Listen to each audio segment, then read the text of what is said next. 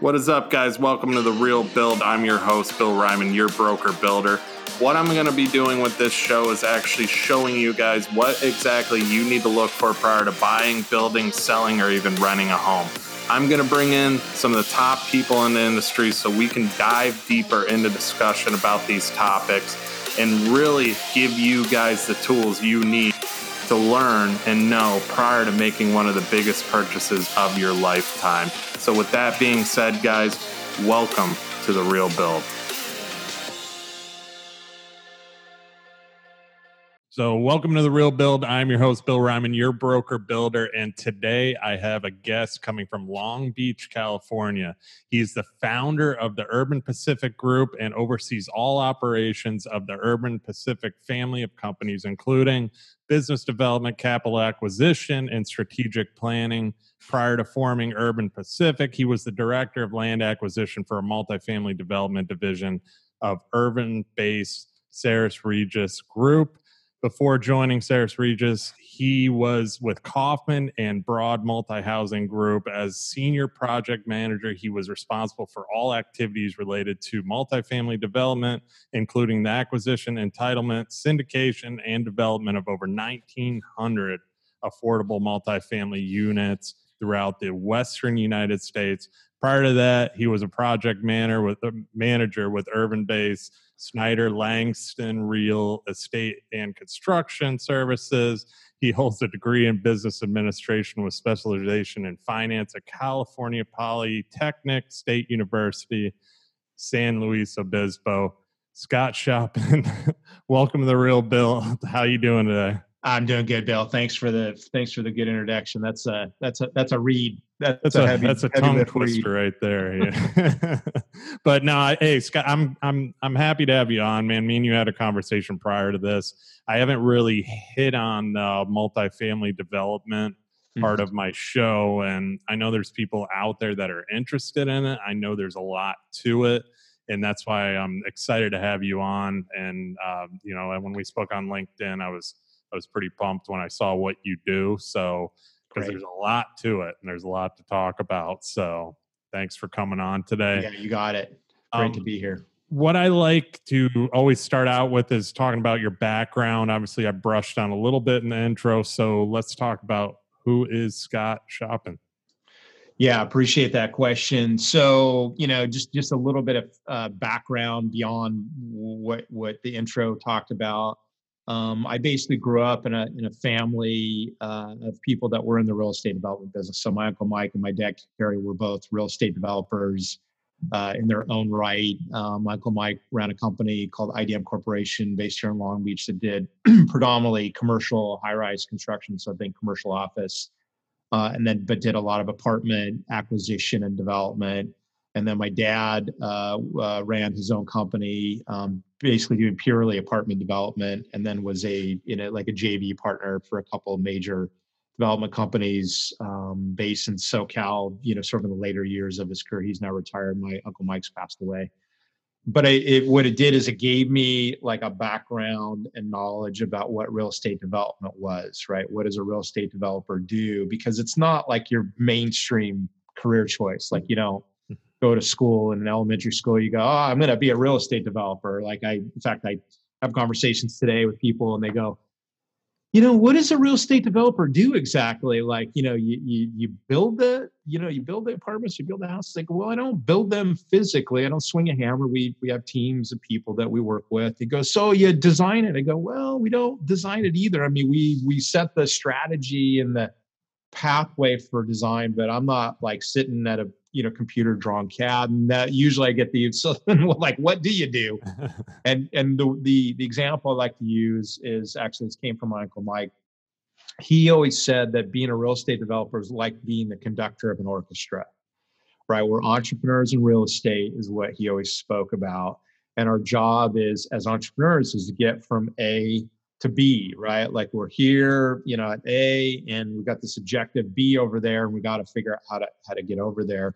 And the example I used in the conductor of the orchestra was the conductor is sort of the the the leader of the whole group of people that are like brought together to work together. So you've got the violinist and you've got the cellist and you've got the people who play flutes.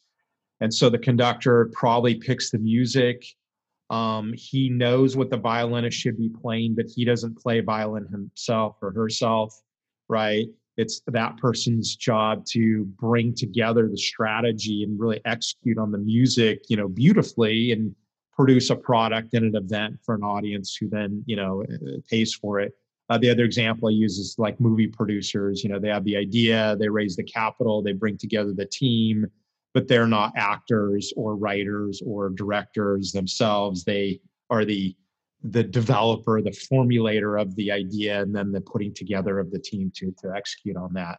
And so that's exactly what a real estate developer does. And in our, in our instance, we find land, uh, we produce designs and and you know programs for product type that we think is going to be competitive in the marketplace. In our instance, you know, workforce housing apartments.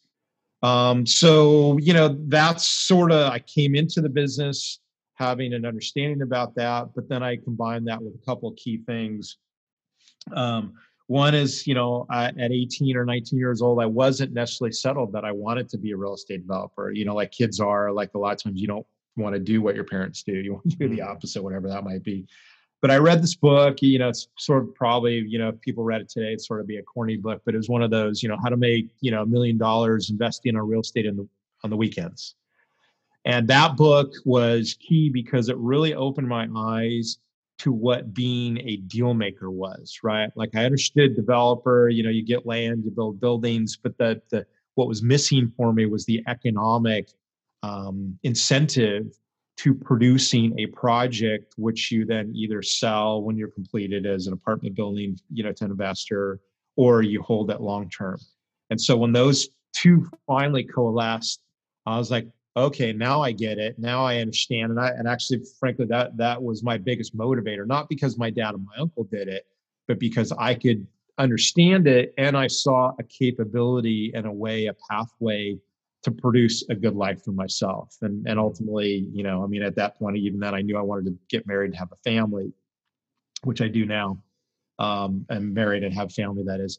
Uh, so it really sort of coalesced in that. And then really from really 18, 19 years old, it became my mission to prepare myself to go to school, to get a finance degree, um, to get internships, um, to get the right first job that was laying the you know the path for what ultimately I knew I wanted to be, which was a you know entrepreneur in real estate as a real estate developer of really ultimately what's turned out to be new construction apartment buildings. Right, like that's really our our our you know our, our sole focus at this point in time and has been for for many many years.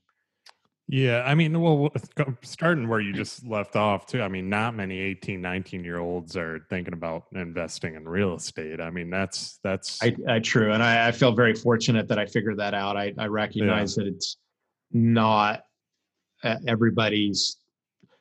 You know, not not that I'm any more intelligent than anybody else. I feel very fortunate. I just had good examples, and I at mm-hmm. least was able to pay enough attention, right, as 18 year olds to go, oh, okay, this is a thing we can do. Um, you know, and like a lot of people, uh, Bill, I, you know, I worked in, you know, for a few years after high school, I worked in the construction trades. In fact, this time period of 18 to 19, that also informed me like, I don't want to do this. So sometimes it was not only what are people doing that I do want to do, but also experiencing, you know, working for wages. Mm-hmm. and and going through that process and understanding what like you know i saw people that were in construction industry i was an electrician which is actually relatively like it's one of the better trades in my mind to work like you know use your brain you know not heavy lifting hard labor although there was some of that but it really taught me i go oh okay this is what happens when you're working 30 years in the construction industry guys were beat up bad backs mm-hmm. you know weathered right um, all those kind of things and so I, I also had the the, the great you know, um, I don't say luxury, what's the word I'm looking for, but I had examples of what not to do also, which I think is as key for anybody's learning as, you know, what to, what to do. Yeah, and you working in the construction trade too has obviously helped you. And and mm. me doing my research on you, like I did, uh, you kind of gave a little bit of background on your construction experience and that actually helping you in the development world too, I'm sure. Right. Because you've you've swung a hammer. I talk about this all the time with building, uh, with new construction, you know, in residential that, you know, growing up and you brushed on this too is it was like a love hate thing. Did you think you were going to work in the industry that you're working in? No. I mean i mm-hmm. didn't think so either. When i was yeah. 18 19 years old did i think i was going to be a builder? No. I, I was a love hate thing. I hated it. You know i was cleaning job sites digging holes and everything. It was right. the last thing i wanted to do but you learn that's how you're going to make a living like you mm-hmm. said you can make a good living doing it but you can perfect it from what you say your dad did or your uncle did it too and mm-hmm. you having that construction experience obviously has probably helped you as well it has you know I, you're right uh, and i and sometimes i may you know because like I, I jokingly say construction is the least favorite part of my work as a real estate mm-hmm. developer. It has to me the most ongoing challenges. Now, yeah. you know, we work as a developer, so we work in the political environment and city councils and planning commissions. But in a way, in real estate development, you can choose to buy a zone site. Like that's one of the one of the tactics we use in our UTH, our workforce housing model. We'll go buy sites that have zoning already, so we can bypass the political process almost entirely but for all intents and purposes i can never bypass building the building right? Mm-hmm. i mean i can hire people maybe we do a gc or not a gc go direct to the subcontract markets. And and i do think it's coming. Maybe eventually the modular and or 3d printed house will become a real mm-hmm. like you know cost effective deliverable model. We're certainly super enthusiastic about that. And you know m- you know panelized modular housing is becoming more um, acceptable in the marketplace. But at this point, we still can't make the economics work as well as a traditional stick built, you know, balloon frame, you know, three story structure in California.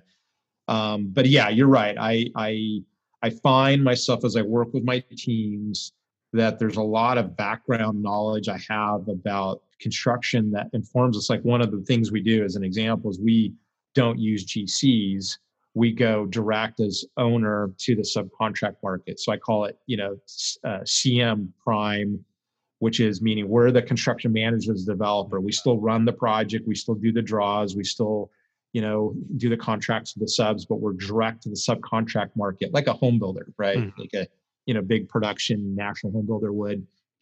And we did, we made that move back in 2005, even prior to the recession 2008, because we were having such um, you know, in 2005 in California, we were at peak market like prior to the recession of 2008. Everybody was busy. Uh, you know, you couldn't get GCs to, you know, really pay attention. It, it, was their marketplace, meaning they could dictate whatever price they wanted, and you know the prices were like ridiculous, right? And they go, mm-hmm. "Hey, pay me this, and I'll come do your job's not fine. I don't." And I get it, right? That's that's the you know that happens in a peak market. So we brought all of our construction operations in house and I remember people telling me, Bill, they go, "Oh, don't do that, Scott. You know, you're what did they say? A good guy who's a headhunter." And we were talking about this because I think we're going to start to hire like project managers and superintendents. He goes, "No, no, don't do that." He goes, "Shift the risk to the GC." He says, "Don't do that. Don't take that." And after a while, and you know, a few breakdowns in relationships we had on projects with GCs, I told them, I go, you know, actually, at the end of the day, because I'm the guarantor on the construction loan, I ultimately own all the risk of that process, mm-hmm. anyways. Yeah. And when a GC doesn't perform, guess who gets, you know, hammered? I do, right? If, mm-hmm. if like if there's a breakdown, if there's a cost overrun, if there's a change order, if you know, if GC just can't perform, even though they're like a good person, like I go, I don't control that risk. I hold it all anyways. And so where, where we made the moves, we said, yeah, I'm going to bring all the subs direct to us as the developer. So if I have an issue, I'm going to deal direct with the sub. If he's not manning the job, you know, enough with enough labor, I go, dude, what's going on? Right. Like I, like one of the examples I use is, you know, we had a big project, like one of the last projects we, you know, completed prior to the recession and you know, I went at like plumber, couldn't get stuff done. We had a big project, like 80 units, podium, underground parking, just crazy complicated job. And the plumber just could never get enough people there. And I remember I'd go by there and go, dude, what's the problem? He goes, Oh, I haven't gotten paid. you know, classic, right? Subcontractor, mm-hmm. you know, complaint, right? Um, and I go, well, what do you mean? Yeah, I gave, you know, this guy, the contractor, let's, you know, the GC, let's call him Joe, right? That was his name, but, you know, I won't name any specific names. And I go, I, I just, you know, we just cut Joe a check for your invoicing for like, you know, 100 grand. So you should have plenty of money. I don't even remember what it was, 100 grand. He goes, oh, you know, he goes, actually, I cut a deal with Joe. He goes, he, he asked me not to pay him on this job, but he would catch me up on this other job we're working on, which is not our job and I and I you know blew up right of course and it just you know those kind of lessons just taught me that you know if you get the good GC and the honest GC then yes it can work but there's always going to be the overhead margin of markup that they have I mean that's their business and the model is inherently contradictory or, or contrary to the developers because a GC who's good will exploit holes in the plans and look for opportunities to change order. They don't want to take on any costs that are mistakes and plans that they didn't produce. And I get it, but it immediately puts you at odds with the GC. Mm-hmm. It can be nothing but that way. And even good GCs will still have this issue. And then if you add, hey, they've got bad staff or the superintendent's not good, you know, I had one job, not the same GC, different GC. I think we ended up with like four different superintendents on a not a very big job, right? And just guys couldn't perform. They'd be released. We get another new, you know, got to get used to that guy. What's their system?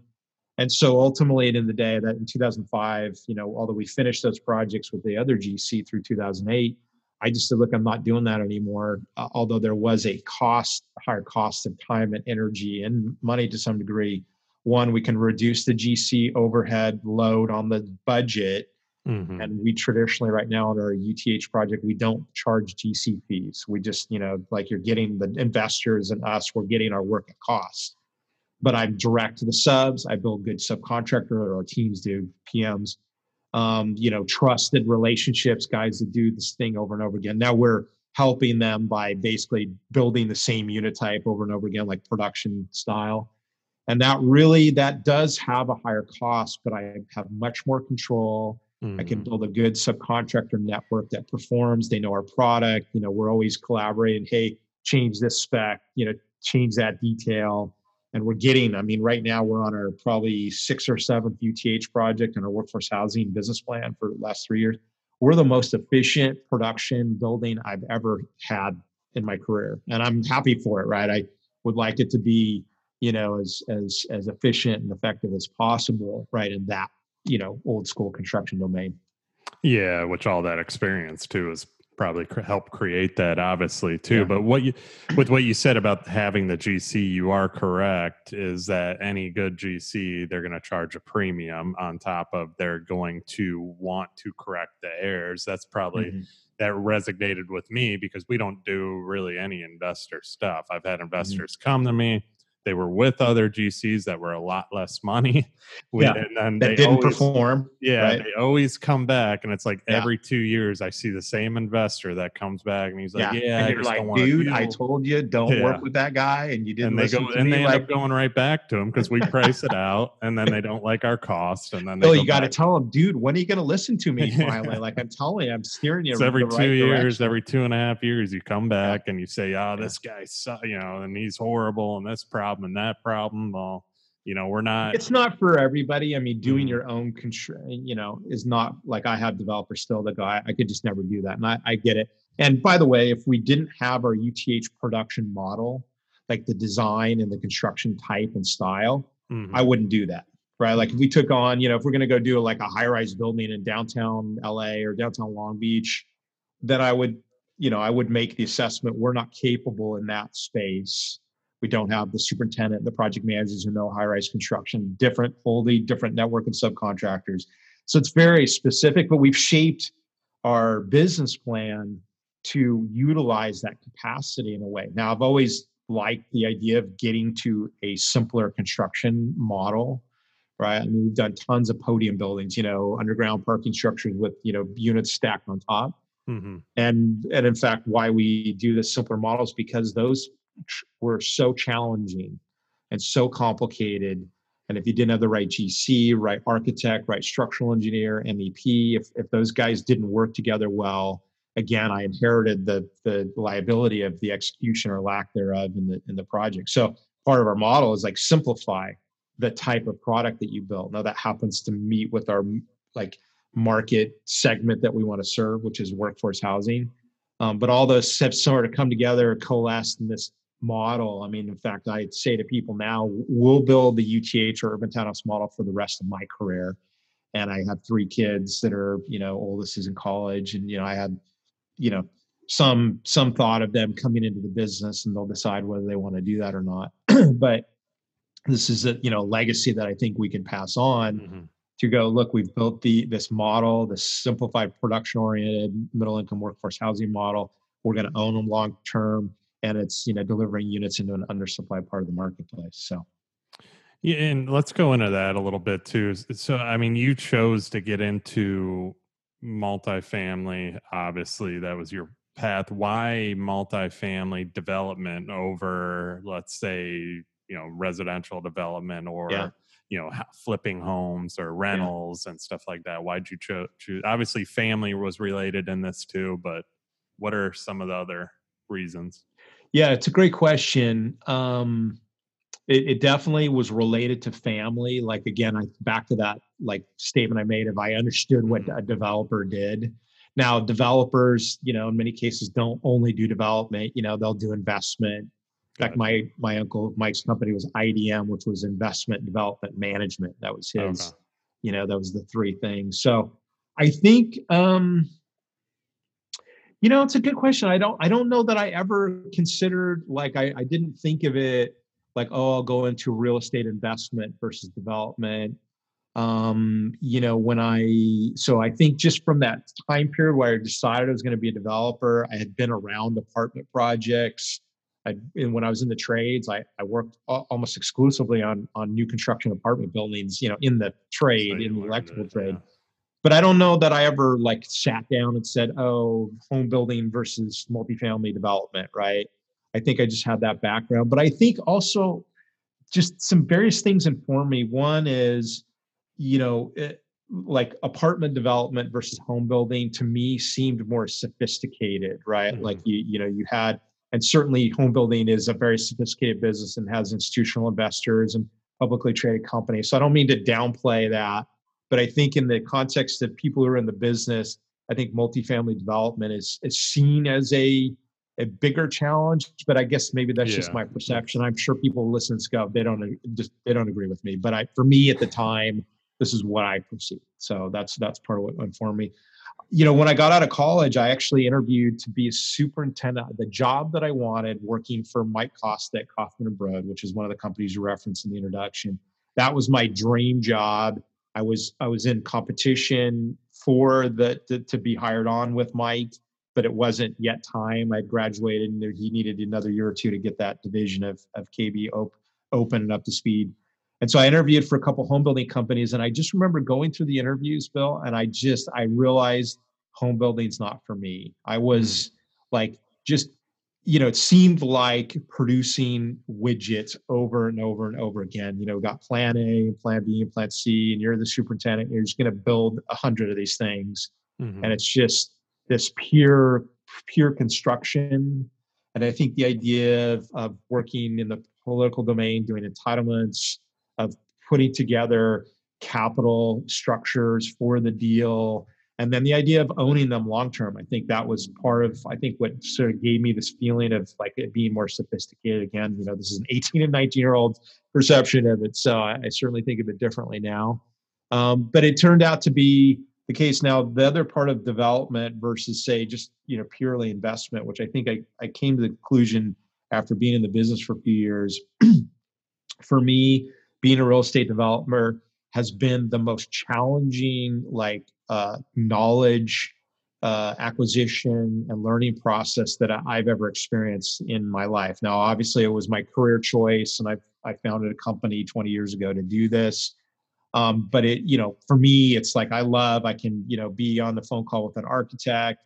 I can then call an equity investor, and then I can call, uh, you know, the guy, the mayor of city X, and then you know i go back and then i manage a team to produce you know the build out process whatever. So there were so many different knowledge areas that are wrapped up into you know it's sort of like this, Yeah. this conductor idea right? It's like a conductor would want to know intimately why violinists play the way they do and who's the best and why does one person sound different than another and really own that and then okay i'm going to do that with cellos and, and flutes right? I'm trying to use an example that people would could you know sort of like have, have a little bit better idea of how that works and be able to switch back and forth between those. Like it's never lack of challenge. Now that is also part of the risk profile of development. And in Mhm. fact, you know, I think, you know, talked to several people who are in the investment community and they're like, yeah, I've looked at development, but it's like a scary place for me. It's just like there's a lot of complications that I don't understand. You know, the zoning process is sort of not your normal, you know, the political zoning process, entitlements and all the rules and regulations go like that's not a mainstream knowledge, you know, uh, you know, people I think know how houses go together when you build them, right? Oh, you pour the concrete, then you frame it, then you you know do this and do that. Uh, you know, zoning and politics and planning commissions and rules and regulations. And by the way, we're in California, which is the most complicated place in the United States to do that. So you get you know you get to learn that on steroids. So I think development sort of became. I, I think I intu- I was intuitive about it being challenging. That's why I use the word sophisticated um, but also that uh, you know as i got into it it became true. Like i go oh this is a very challenging way to do it. Now i would assess myself after doing this for you know arguably 30 35 years i'm to a point where i know it really well. There's always stuff to learn. There's never a Mhm. lack of Oh, stuff you go oh some change you know market changes politics change construction methodologies change um, but I also that informs me in the decisions I make is how we structure how we do business, like the product type, the locations that we build in, the idea that we talked about the construction being run in house, you know, the architecture teams that I work with, you know, we want to work with high trust over and over, you know, companies that have produced for us over and over. And we sort of shed all the BS, right? People don't perform you know I, I don't think i'll do any more podium projects you know in my career because i experienced them. They were very complicated. We actually got relatively good at them at the tail end of the life cycle of doing those but it also says i don't want to do that anymore. It's like there's a lot of brain damage in Mhm. that. And you know we we just it's not that that's not a valid way to produce development projects. I just go in relative terms. I want to increase my chances of success maybe think of it risk mitigate my risk more lower my risk or you know be producing projects in an area that we know better and have better networks right where we can perform better. And and in fact the the, the saying that i use bill is that uh, complexity is the enemy of profits in real estate development. The more complicated your development project is my argument my thesis and it's proved out over time is that you're it's just going to cause you it to be a longer project more time and schedule more complication and, and chances for breakdowns right? If you have to do entitlements let's say you have to do a rezone versus Mhm. buy a site that's by right with no rezone i'm going to say the zoning is always going to be more complicated right? But, you know you have po- political bodies planning commission city councils that's just a place that that's more complexity is built into it. You can't eliminate. Now different cities have different levels of that complexity and that risk but i just go hey if i don't do that if I choose a site that doesn't need any zoning i just skip that whole entire risk profile or part of the risk. Great.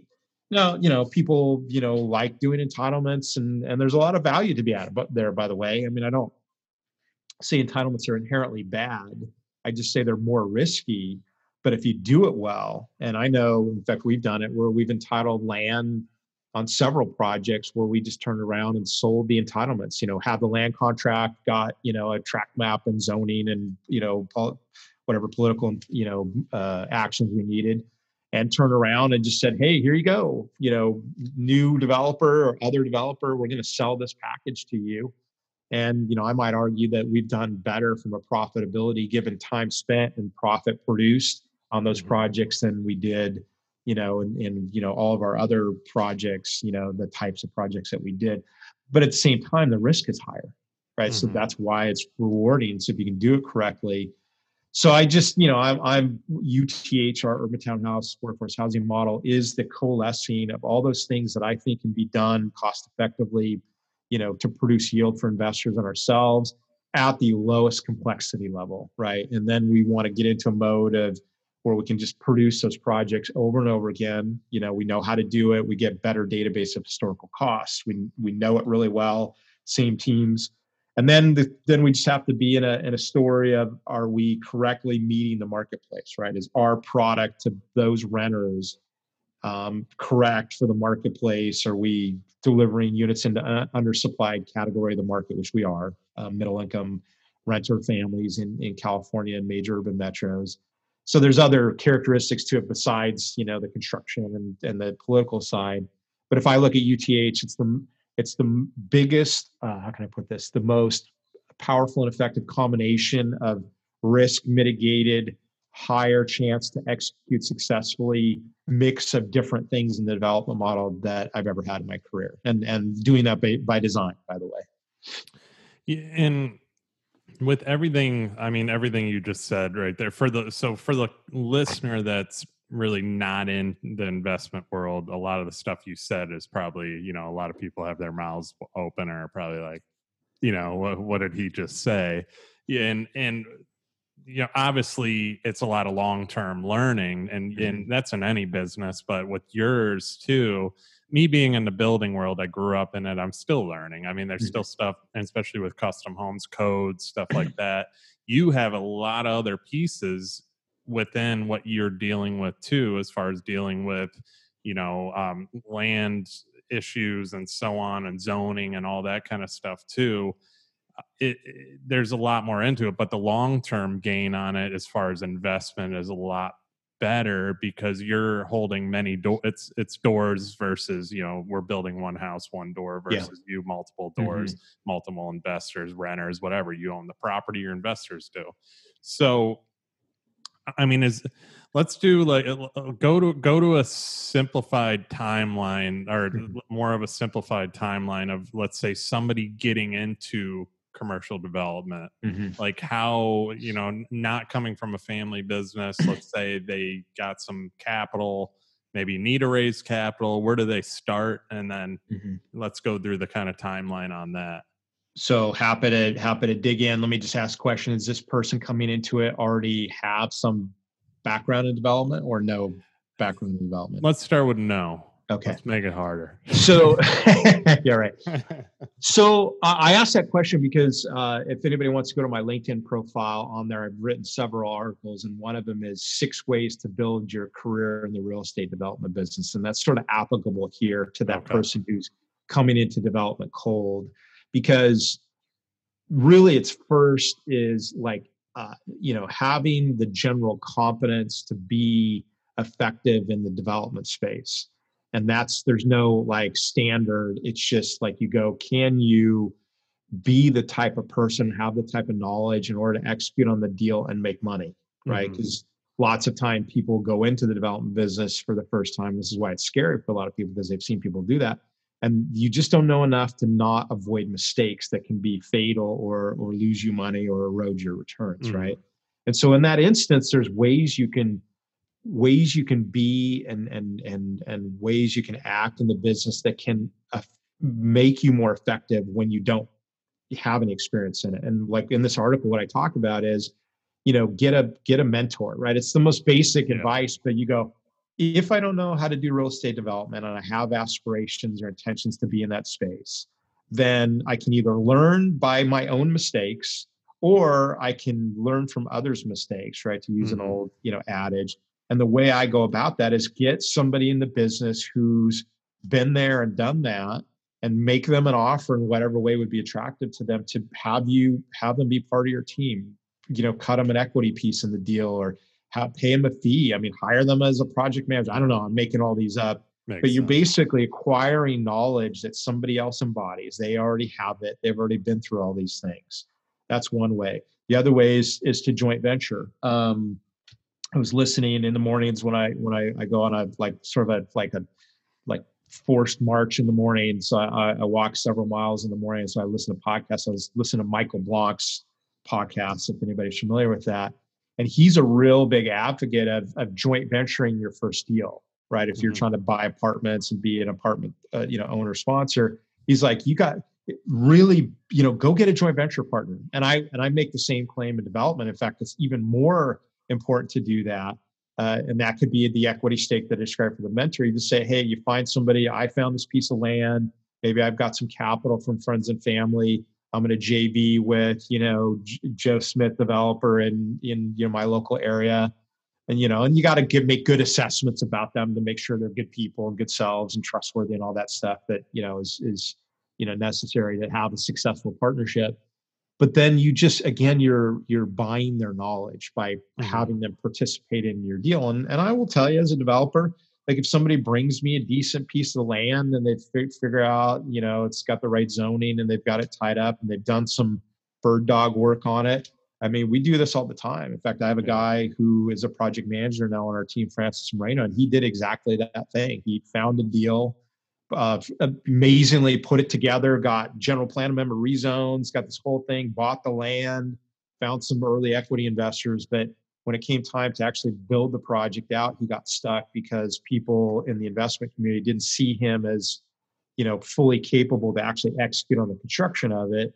And so we actually met on BiggerPockets of all places. He reached out to me, and we now uh, actually are about to finish construction on this on this project and then he i invited him in to become an intern. He's now basically a you know part-time project manager with us and i and we'll we'll come on full time and we just had a conversation yesterday and you know i said hey you, you've learned a lot right? You know crash course in everything. In fact to me you you will get this bill. It's like you cannot r- learn real estate development like from books or you mm-hmm. know if you try to go look up real estate development on youtube I mean, there's lots of videos, but most of them are not. In fact, we I'm working on several videos, articles, and books that would actually be a street savvy style teaching, you know, module, set of modules to, you know, to be able to to convey to people how to do it. So as an example, we made a 13 uh, video series that's up on our YouTube channel which basically took us through the entire life cycle of the construction of a small multifamily deal in California, like from early due diligence, geotechnical testing, all the way through, hey, we just got our C of O and here's a final walk of the project. And literally over 13 videos, hey, here's due diligence, here's grading, here's foundation, here's framing, here's yeah. mechanical, electrical, plumbing, roofing, insulation. You know, these are all the video titles, arguably. And we did that intentionally to be able to do that. But Francis, in this example, and sort of go back to my answer about mentoring and JVing, is that you really have to be in a deal and go through the deal and learn all the you know millions of little small decisions that are made daily and all the challenges that come up. And you know that's why it takes somebody you know several several years. You know we look at the 10,000 hour rule right? Um, Malcolm Gladwell and his, uh, you know, his his idea that it takes ten thousand hours to learn something at expert level. And one of the way, the the best way, and why Michael Blank is such a big subscriber is like, hey, just get into a deal. You don't have to be the leader. You don't have to be the main sponsor. You don't even have to, you know, play a big part of it. But just be in the deal, observe how it goes, ask lots of questions, maybe bring some capital. I don't care what it is, right? And do that you know one or more times and and I, I, promise anybody after like just a handful. Like francis i think by the time we finish probably two full deals full cycle he will be like a relatively effective project manager where i could at any point go to him hey francis we need to go into plan check get ready for submittal go and he mm-hmm. knows all what to do. You know, he may still have little, you know, techniques of how to overcome, you know, unusual challenges that are, you know, happen in any project. So I don't know. Does that answer your question? Hopefully it does. Yeah, no, hundred percent. And I'm a big advocate on what you said too, uh, because it's not easy what you're doing too. And, and for somebody to just hop into it without any experience, yeah, if, even if they had the capital. Yeah, dude, I, I would say to somebody. In fact, I I've done this on several times. Not to not to keep going on the answer, but I have several people that we basically sort of advised. You know, they paid us for our knowledge in the in the in the way that I described earlier, and I told them, hey, dude, don't do this. Yeah. Like, don't do this project. You know, like they wanted to go build a really complicated. In fact, one person wanted to build a podium deal I mean, he's doing it, and I think he'll like he'll survive. but I go, go do a duplex, go do a fourplex, right? I mean, or JV with somebody on that bigger project, but don't take on that. Again, this complexity is the enemy of profits, right? If you have not, enough knowledge and you up the complexity level, that just increases your likelihood of, of failure or eroded returns. And, you know, I've sworn people off several times, like, don't do that. I, and I don't want to be that, you know, it's not my intention to like you know you shall but i go just do go to take it from me. And a lot of times these are lessons bill that i learned myself the hard way. Like we did projects that we should never have done bigger stuff that we sort of made the leap too soon. In fact when we started the uth program three years ago we sold off all our podium projects you know did really well in 2016 you know you know project development had recovered from the from the recession we intentionally started the UTH program really small mm-hmm. and really close to home. And we called it the demonstration phase. And I really wanted to be able to prove the model, to, to work through like low exposure projects where if something happened that like we didn't know enough about this, our UTH product is a five bedroom, four bath, three story townhouse, a very unusual rental product and un, untested in the marketplace. No one's doing it at scale. And so, uh, having learned those lessons, I go, oh, let's start with this product with this this demonstration phase. Let's test the model, and if it blows up in our face, we'll survive, and we'll we'll have learned a lesson and move on. And we ended up proving the model in several different you know ways that are important to development. You know, construction, execution, and cost. Do we achieve rents and do we achieve values? Those are the three that we were testing. And by the fourth project, which was the final one of the demonstration phase, we really you know learned a bunch of lessons and stuff that we gosh we know how to do construction but we learned something new or we found the right sub to do this or do that and we got rid of that mm-hmm. other sub and and i remember one of we had a horrible time with a sur of all things surveyors on the site that we did one site and we we committed to this one guy one survey company and it was just awful. And I remember I, I waited way too long to fire the guy and go find another survey and pay them whatever they needed. Where Surveyors are really super busy and have been since like 2014. A lot of people went out of the business, business increased, and all of a sudden every surveyor is like, dude, I can call, like call me in three months and I can go do your your boundary survey and I just hung on way too long. And I look on the back on it, I go, you know, I, you know, wasn't, you know, this had never been an issue before. And, mm-hmm. you know, I'm a fairly patient person, but I just, I let it go on too long. Like yeah, this is yeah. an example. So we've continuously sort of weeded our team of people that didn't perform, got better people that did perform. Usually costs will go up to some degree, but we're, you know, we're working on that as well. And so now we're on our like sixth, seventh project, in the UTH program and we really dialed this program in, at least in our SoCal market. You know, we want to expand in other markets. And it's really come to the point where we're really fine tuning it right now. We're just really systems designed to make it just ever more efficient and more importantly, take me out of the, you know, I, I don't manage almost any of these, you know, processes anymore directly. Like we have team members that do that, but I'm still in sort of like some design to make it more efficient and eventually here you know as long as the market doesn't change dramatically on us you know we'll have a full on production you know building and development model where i can then you know completely focus on you know strategy which is where i'm best you know raising capital and you know watching the market change and adjusting to that um, but that's you know that's an ongoing process sort of like you said you know for your own business i'm sure it's the same yeah well you, what you just uh, the key thing on that uh, what you just said too is you've been through it all you've learned it you've you've had all these experiences and yet you still get people that call you and kind of go against what you say but they're going to have to learn the hard way too why not yeah. just use a mentor like yourself you know, and or stick with a mentor like yourself or work for mm-hmm. you. You know, sometimes I've yeah. even said, and some of these guys too, like, you know, even in real estate, like a lot of realtors and everything going on that example, they they say, you know, how do I get started? What do I do? Well, go work for the top producing broker for free. Just tell them yeah, you're to work exactly right around. Be like, hey, yeah, in fact, that do? article I said, go work for free, and I, yeah. and I still to this day, Bill, people go, really? Do I have to work for free? I go, hell yeah, man. Well, I go, you you will get the, you know, I mean, it, it's an education that you you can't pay for, for it. you yeah right it's like i mean you know i mean one you have to get the right person and make them the Yeah. offer um, but i all all the time and i've had actually people who wanted internships with us and i said hey wh- you, you, you'll work for free. And they go i don't want to do that. And i go i get it. I, i'm not like wanting to um, you know hammer on people that you know because sometimes people got to make a living like and they can't switch careers and i go i get that but i'll give them offers. Hey work on the side. Keep your Mhm. day job. Go find land on the side the weekends the evenings man. You Yeah. got that time and go work for free make the offer to the developer hey i will go find sites for you for free no obligation you don't pay me i don't get paid until it's successful but when we do i want to be part of the deal.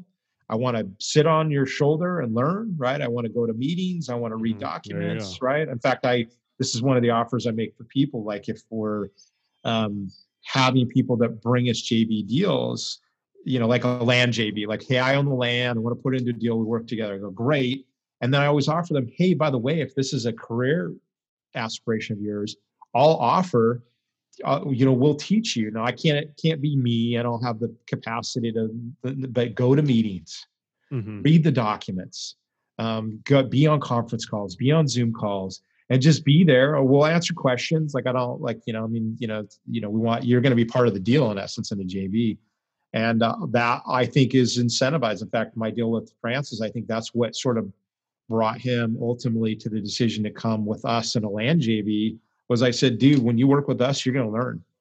Mhm. you know I'll, I'll like if you want to spend some time i'll use you. You know you got and and in fact it was good for us too because he had already built relationships with the city that we work in for this project you know new council members new staff you know those people change but he had built this rapport and i go that's that has value and then and then i go but i'm going to go do i'm to go have you do other stuff i'm going to go have you go down to the city and submit plan check and see how that like crazy Mhm. process is right and you know that's how that internship sort of developed out of it but you're exactly right I, go find a developer in your local town and and make them an offer that's of value to them that's somehow helpful to them and tell them i will work for free i mean that Yeah. I- I- th- you that will alone rise you out of the soup yeah. of all the people who are like yeah dude i want to learn but you know you got to pay me you know and i go i mean i don't Well, why have should you to. pay? Why should you pay them over you know this other person? And so I mean, I it- mean, you know, it, it, look again. There's nothing wrong with it, yeah, but if you want to get that opportunity, you have to be competitive. Meaning, you have to produce some better value to that person who you're asking the internship, or, or at least making the internship offer, and and doing it for free will be one of those things that most people won't do. And again, it's nothing wrong with the people wanting to get paid. It's just you're going to okay. rise above all the masses. You're going to go, oh, free? Okay, really? Okay, I'll I'll take that. You know, you got to really. well, that's do a big. It's a big impression uh, to yeah. anybody, but also, Totally. I mean, like like you said too. If somebody says, "Hey, I don't have the time. I don't have." You know, I, I got to make money, this and that. Okay, well, we all have the time. It's always, you know, it's no different than us fitting in this podcast right now. We don't, we don't, we could easily say we don't have the time to Yeah. do this, record a podcast. We you know, we Right. get work, this and that. You always can find the time. Just like you said, you can go on the weekend instead of, you know, hanging out with your buddies, relaxing on the Mm-hmm. weekend because you got the days off. Go, go look at property and bring it Yeah. back to you and say, hey, I saw this property. You know, I don't know if it, anything can come, but I want to follow you along on the deal with it, like you said. Yeah, I mean, it's even like, hey, I found a property. Like, was this fit? What what questions should I be asking about the next Mhm. property that will fit better for you? Right. The, again, the value. It's like, hey, developer, what kind of sites are you looking for? Does this fit? No. And you know, you've obviously be sort of like Mhm. effective and efficient with your time with them. Um, but you know, you just keep doing that over and over again. In fact, I advised one guy. He was like, he was sort of like a like an IT uh, digital content marketing consultant who worked with us, and he wanted to get into business. So we spent some time. I traded his services for my teaching. Like that was the deal we made, right? and We did that over a few sessions. And I told him, I go, dude, take your spare time and go. He wanted to get into investment. I go find a hundred multifamily properties on the market in the markets you want to be in, underwrite them, call the brokers, ask the questions. And I said, I promise you by the hundredth deal, you will know deals and the marketplace inside out. Um, and in fact, I think he's in that process right now of, of, going through it. It'll probably take him, you know, a year or two to, you know, review that many deals given his, you know, other workload. Um, but if you're after it, at, you know, I mean, think about it. Take a year or two to like know the market probably better than a lot of general investors who use brokers and aren't that close to the market. Mm-hmm. You probably may know the market better. And then you go, and then you find the really good deal, and then you take it to that JV partner, and the JV partner goes, "Holy shit, this is a really good deal, man! How'd you find it? Oh, I went through 98, and then I found this one, and I know the market so well now that you know I know this is a good deal, and so you have this sort of you know knowledge of the time you spent. Um, that's you know you can't like buy that, mm-hmm. right? It's valuable. All right, so we're one thing I wanted to talk about too, because mm-hmm. you're you're in uh, workforce housing. You brought that up. So, what is workforce housing? Just so people. yeah, yeah, appreciate that. So, uh, it's a great question. In fact, I normally offer my definition of workforce housing like as an automatic, just because there's so many different ways that people think of it. But our definition is, you know, is housing that serves middle income families. Now you can people can argue that you know hey it means uh, you know true affordable housing right for low income families. It could be um, for sale it could be for rent right? There's no standard definition for it. For us it's rental housing that serves middle income families. So i like to call it workforce housing because really for us our housing being five bedroom four bath townhouse rental serves multiple multi-earner it serves multi-earner households right? And those are families naturally most often although it does serve you know roommates right? You could include that in that. But really what we're what we're talking about is housing that fits working class families lifestyle and is fits not only in their living style or what they need physically for their family to be comfortable but also is at a rental rate that is it fits their income demographic, right? So one of the ways that we also describe workforce housing, at least for our model, is that it serves families that are between 80 and 120 percent of median income of the local area that the housing is in. So for us, it's LA and Orange counties predominantly, but you know any major urban metro will have these statistics. And it's you know it's generally going to be you know a family of say mom and dad, uh, like most often, we have adult kids living with mom and dad, younger kids of the parents or younger kids of the adult kids, in laws. And then uh, one of the things that we do in our five bedroom, four bath townhouse product is that we always build a bedroom bathroom on the ground floor to serve an older generation, being it grandparents mm. or older in laws that have mobility issues, that they can live with the family but have their you know their bedroom bathroom be accessible you know if if they happen to be in a wheelchair and some people have argued hey wouldn't you want grandma on the middle floor because we have a bedroom on the middle floor you know closer to the kitchen for some cultures you know grandma is going to be the one who cooks and and you know we're we just tell people look whatever is conducive for your lifestyle we just want to offer you know all the possibilities that best serve your family and in fact so we got the you know ground floor bedroom bathroom we have a two car garage, private direct access garage, like a house, mm-hmm. right? That's unusual in the apartment marketplace. In unit laundry room. Um, and then the thing we look at is four bathrooms, right? Think if you're a family of six or eight, four bathrooms is a big deal, right? That's actually mm-hmm. usually everybody's getting ready to go to school or work in the morning. You know, your bathrooms become, you know, like a constraint. Like, you know, you gotta, you know, sort of, you know, makes it harder on your family to, to, to, you know, live effectively. So again, it's rental housing, 80 to 120% of median income, you know, middle class working families. You could call it blue collar housing would be another way to describe it. Gotcha. And let's go. So I want to talk about like the process a little bit more too, mm-hmm. because obviously capital, raising capital, that's, you know, probably the initial point too. Mm-hmm. And then also kind of brush on uh, placement. So how do you distinguish? All right, where are we going to put these multifamily units? Where mm-hmm. we, you know, how do you distinguish all these things? How do you, you know, with as far as raising capital, where's that coming from, and where the placement of the building is going to go? And mm-hmm. then obviously you brought, you already talked about the construction and how you go about, you know, your subs. You have your certain subcontractors. So let's go with, you know, talk about capital and placement. Sure. Yeah. So. Uh, I'll, I'll answer the second question first. So, placement and and what I listen when you say that is you know where do we locate our projects like what Mhm. neighborhoods what cities right Mhm. that the way okay so the thing that's interesting about the families that rent in our units is that they already exist in this environment. In fact i met with a family office you know probably three and a half years ago and the guy who was like the lead investment manager he had an interesting question. He goes you know scott these are big families. He goes how do you put two families that don't know each other together? Like they don't Mhm. know each other. Like how do you do that? How do you know them? And i go oh no you don't you, you're you're missing it I go, these families already exist in this environment. They live in these neighborhoods already.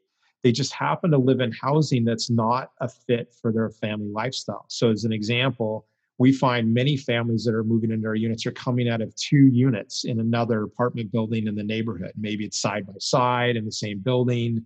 Sometimes it's, hey, you know, grandma and, you know, younger kids, you know, live down the road or whatever, like adult kids and grandma live, you know, two blocks away. And you know uh, parents and younger kids live in the other unit. But the key to think about this is that they sh- they have an economic sharing lifestyle. These are families that culturally live multi-generationally right? That bed, bed downstairs bedroom bathroom being you know one of the key ways that we serve that.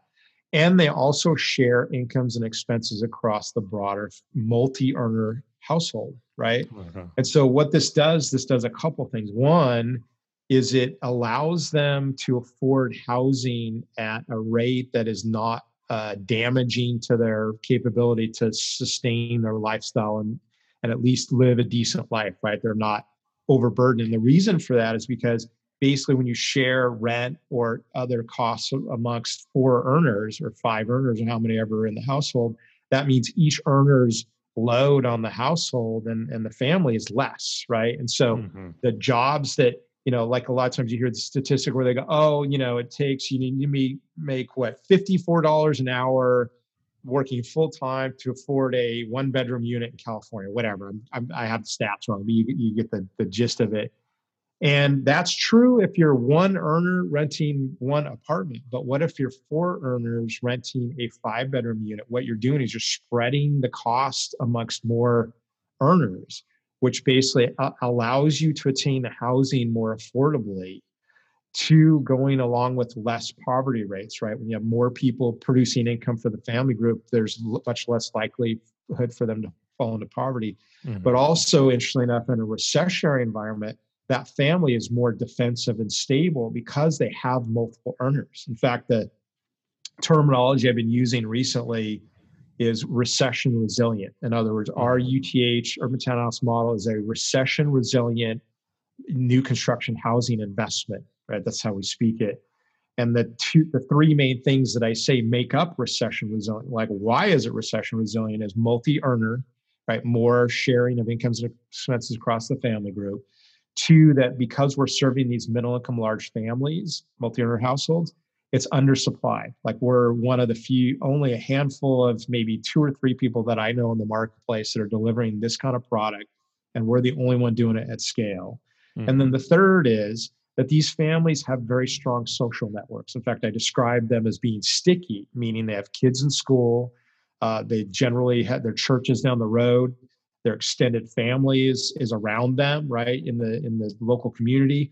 Most often, they're historically from here, right? Like your Gen Z, you know, whatever, nineteen-year-old who moves to get their first job from, you know, they move from, you know, Dallas to LA to get that cool job, and they rent that apartment. Well, the thing is, as soon as that job situation changes for them, two things happen. One is they have one hou- household income they can't afford that unit anymore because they Mhm. lost their job. And two is that they they they're from Dallas. So they're gonna guess what? They're gonna go home. They're gonna move home with their parents. And I don't wish that that would have to happen. But if you look at the statistics, in a recession, people move home or they Mhm. combine their family together. In fact, uh, Pew Research did a study in 2007 or like 2010 and they studied the era from 2007 to 2009, meaning the main part of the damage in that recession in that era. And what they basically determined was 49 million households combined together when they had been separate before, right? And they didn't have a specific number of people, but if I said each household was two people, that's 100 million people moving together, right? To share incomes and expenses. I guess you're going to hear the steam coming up over and over again. And they do that because that's what people need to do when un- uh, underemployment or unemployment comes and they need to share incomes and expenses. They, they move home to do that, right? Mm-hmm. All we're seeing is that there's families that already do that naturally and they don't live any other way because culturally they already live multi generationally. All we're doing is giving them a housing type that fits their lifestyle and their capability to afford and spread costs on the housing amongst more earners.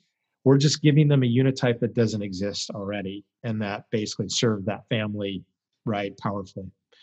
Yeah, I, that's. I mean, what you're doing is one of the smartest things I've. I mean, as far as multifamily, I've heard. I mean, that's like you're basically you're ahead of the problem is where you're at you're beating the problem so obviously there's always going to be recessions they come and yeah. go come and go we all know that uh, you know, as far as economics 101. I mean, there's going to be a new another recession. You would think that, Bill, but not everybody holds that like you just spoke it. Yeah. But, I, but you're exactly right. In fact, I, I, study with a group called the Agile Network, and the principal of that group is, is named Toby Hecht. And he, uh, when I first started learning with him in 2012, he's like, you know what? Look, markets are fundamental. They go up, they go down, they go up, they go down.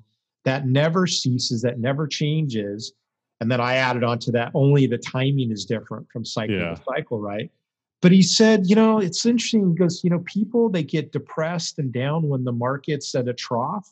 That's when they should be excited because that's when the territory can be captured. And yeah, when the the you know real estate, I mean, he, he's not a real estate guy, but he's you know, I thought, oh, the real estate prices are you know most effective to buy then. And then he goes, I also understand why at a peak market people are like super enthusiastic and gosh, it's great. It's always going to be great, and it'll go on forever. And he goes, you know, the, you know, I mean, his his point was not that people need be wrong, but that their interpretation of how to be and their moods during those cycles is like it needs to be the opposite, right? And and it sort of fits with the, you know, everybody's heard this the, uh, you know, the uh, Berkshire Hathaway you know Warren Buffett's Warren, you know yeah. be greedy when people are scared and be scared when everybody agrees. Same same idea, but I, I was appreciated what Toby said because it's just basically it's fundamental. We can always trust. Like you spoke what mm. I you know what I subscribe to, which is like look a recession's coming and we're not in a bad mood about it. Mm-hmm. We just say we need to be prepared. In fact, this is why we converted our entire UTH program about 24 months ago now our original idea was to merchant build them, build them, rent them, sell them, right? Just produce the project and sell them. And we converted everything to long term hold for two reasons.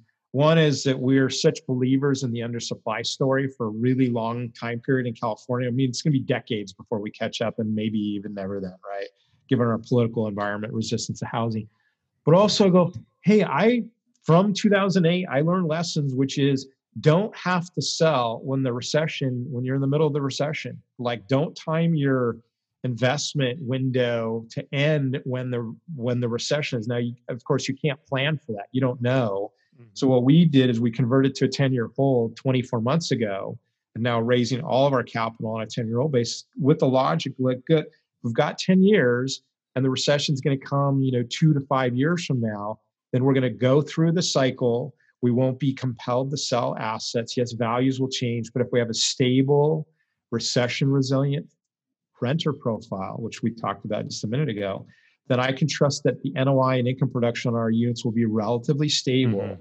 And then all I got to do is manage them to not, you know, be forced to sell, and hence the timelines of the investment, and make sure they're cash flow and all the kind of things. We can ride the recession out, right? We yeah. can on a 10 year basis, I go, I'm, lo- I'm more likely to get through the recession, come out the other end. And by the way, I mean, you, you probably saw this, but dude, like the panic in 2008, I mean, and by the way, we went through it, it was awful, right? 2008 was terrible for sale. Markets were just, but if you look at multifamily, relatively stable. I mean, I think I did the research through CoStar and rents, and generally in Southern California went down like two, three percent, depending on what region of LA you were in like nothing, right? Mm-hmm. In, in, all mm-hmm. reality.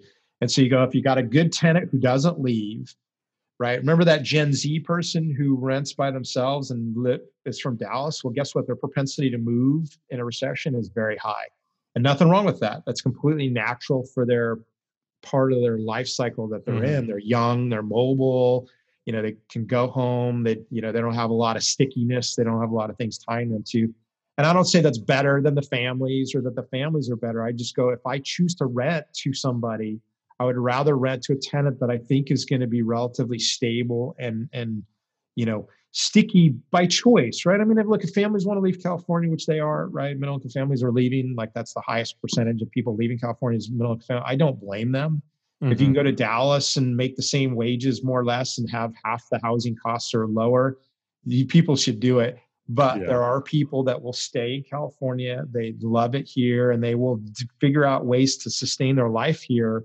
And all we say is, hey, we're going to serve those middle income families that are making that choice mm-hmm. and, and, and deliver a very valuable product to them. And then one more thing I'll add this is the thesis for the investors when we talk to them. In other words, when you invest with us and why, the why should you invest with us, basically you get a brand new asset renting to a undersupplied, long-term stable family group of multiple earners, right? Mm-hmm. The recession resilience versus if you bought, you know, let's say you bought a distressed apartment product today, like let's say it's a value add deal, right? They got a great, you know, proposition to, to buy a, a building in LA or wherever you invest it happens to be all one bedrooms though, right? We say that's a recession prone asset because basically the demographics of single earners and those mobile, you know, tenants, right, that can move quickly, those are what make it made it recession prone in the beginning and why it's distressed, by the way. And so in this era right now where we're in, where everybody's like, hey, it's a recession, I'm going to go invest in distressed assets. I, I go, great, you know, if you can find the right deal and it's the, the good deal and you can buy a discount, I'm there, right? But I just say to people, look, if you are making your choice and you're a long-term holder, then I would, I would, for my own investments, rather be in an undersupplied, long-term, stable marketplace. By the way, in a, the most supply-constrained marketplace in the United States, which is California, and that's not changing anytime soon. So the so the makeup of the investment thesis of UTH really is what we talk to investors about uh, with the you know with the idea of saying hey look you know if you got all your choices of investment to make which we compete in that marketplace right? I got investment a b and c which is the best one and not everybody wants you know some people i want to invest for three year window. I want to make my money and i get out you know that's totally valid too we just say hey we're we're talking and wanting to have conversations with investors that want long-term stable investments with with a bright future. That's sort of how we come to the investment marketplace. I was answering your, your other question. Yeah, I mean, because it's safe what you're doing. I mean, anything recession-proof is is because, like we just talked about, there's recessions come, they go. Mm-hmm. Uh, most people, a lot of people tend for you know for a lot of reasons. Uh, well, I don't know why, but uh, if you listen to that Warren Buffett mo- model, I mean, I guess when things are high, a lot of people think they don't want to miss out, so that's why they're yeah. in buy mode. I got to buy now. You know, like in this market currently, right now, everybody's buying low interest rates, or they're doing building loans, so mm-hmm. on. Mm-hmm. You know, moving out of cities and so on down where where I'm at, like me and you talked about and there's not a lot of inventory left and when stuff pops up they're paying overpriced for it too you know, and then you get into those kind of things. But then when the market's soft and nothing's happening, we are in a recession. Mm-hmm. A lot of those people aren't buying, but the investors are. You know, the smart ones are that are they're invest they're buying up the land to where four years, five years down the road, they're getting. Yeah, we're we're you know, and and you you it's inside what you just said, but uh, I mean, in in the housing marketplace generally, which includes for sale and multifamily, and, mm-hmm. and I'm speaking here, um, we're in great shape now. Yeah I'm not sitting here, you know, I don't ever say we're bulletproof. Um, we have to be watchful. The terminology yeah, they use is vigilant, right? Like mm-hmm. we want to produce business, we want to do conservatively underwritten, viable projects, right? Um, but we have to be vigilant about, you know, what I'm reading about right now is, you know, second and third tier consequences from the, you know, the deep, quick recession that we have. Like we put a lot of damage into the economy, right? Businesses closing, people unemployed. Um, and right now, I, you know, we're, we're sort of doing okay. You know, a lot of stimulus came into the marketplace, but, you know, we're, we're, you know, watchful, we're vigilant, but I still have to go back to fundamentals. That's why I keep, mm-hmm. keep going back. I go, look, if, if, you know, one, I don't suggest, and I think most people agree with it, I think multifamily is strong. We were undersupplied generally nationally in, in most regions for the most part. I mean, little micro markets were oversupplied to some degree, mostly a luxury, right? Where you're going to see the pressure downward in rents. But multifamily as a general thesis, we have housing prices in most major urban uh, metros far, you know, outrunning, you know, growth and incomes, right? In fact, if you look at the graph, incomes are stagnant and housing prices go, you know, sort of here's incomes and here's housing prices are going up, right? At, at a at a you know 45 degree angle on the graph. That's not going to end, right? And we again we don't wish for that. That's sort of that is income inequality in a, in a way, right? At least from relative capability to afford housing but the idea that the marketplace can innovate and serve those those middle income families through a different methodology yes you may have to share you may have to have kids that stay with you at home or have the in-laws move in with you and maybe everybody would say that that's not preferable but the reality is most of the world lives multi-generationally already mm-hmm. like, like you know the american marketplace you know the traditional nuclear family from the 50s was completely an anomaly in, in both historical terms and general population culture, right? You go any Asian country lives multi generationally, like they wouldn't even think about living any other way. It would seem mm-hmm. strange to like not live that way. Obviously, a lot of the you know Latin American you know uh, you know cultures live that way. I have people come to me all the time go, dude, I totally get what you're doing here because I grew up in a house like this, and mm-hmm. I totally get that. And what they what they say to me, I go, well, do, do you live that way now? And some people do, some people don't. I go, why not? But they also, a lot of times they go, oh, well, there's really no apartments that can like serve our families. Yeah. You know, there are single family houses, but a lot of families don't afford the down payment or the income qualification to buy a house. And I always tell internally in my narrative is, look, if a family could could rent a house or buy a house and have the American dream with a backyard, front yard, white picket fence, and two car garage, I, I you know people should do that but mm-hmm. there's a lot of families that can't and so then we go but is the marketplace serving them and if it's not that's where we want to be in fact that's exactly you know why, we've arrived at this so you know there's a lot of compelling logics that far outweigh like this recession right and also the other thing i'll, I'll share with this um, there's a great website called calculatedriskblog.com uh, calculated risk for short. It's written by a guy named Bill McBride. Bill was a really, he's not an economist in the normal way. In fact, it's sort of like a Fortune retired, you know, executive from a Fortune 500 company, but he writes a lot about economic, you know, goings on. He does great graphing. That's one of the reasons I go, but he's, he writes a lot about housing. And he made the claim, he called the 2007 before it came, he called the bottom at 2011 and then he's and then he basically his latest thing was he said housing will not lead the economy into the recession like it normally does so in mm-hmm. in 89 90 it led the recession in 2007 clearly housing led us like it dragged us into the downturn mm-hmm. right it's mm-hmm. traditionally and he said housing won't do that this time because because we're still in a hangover to some degree from 2007 right 2008 and that actually turned out to be true in fact he went on further to say the economy is really good of course uh, it's gone very long, right? We were in the 10 year economic, mm-hmm. economic expansion, longest in US history. He said housing's not going to lead us in, but he sort of made the claim and turned out to be true. Some black swan event is what he thought the logical, and he didn't know what it would be. And certainly no one could have anticipated coronavirus. But all that leads back to this fact that we generally are still, for the most part, undersupplied given what you talked about people wanting to move to suburban markets move into you know from blue states to red states is another move we're seeing, urban to mm-hmm. suburban. Mm-hmm. Um, that you know that's bolstering the for sale marketplace big time. So that's very healthy. And then you know our our argument is that you know multifamily generally is undersupplied, and certainly in our marketplace for workforce working families and you know middle income families in California, no supply, like mm-hmm. like zero other than us, you know, at scale.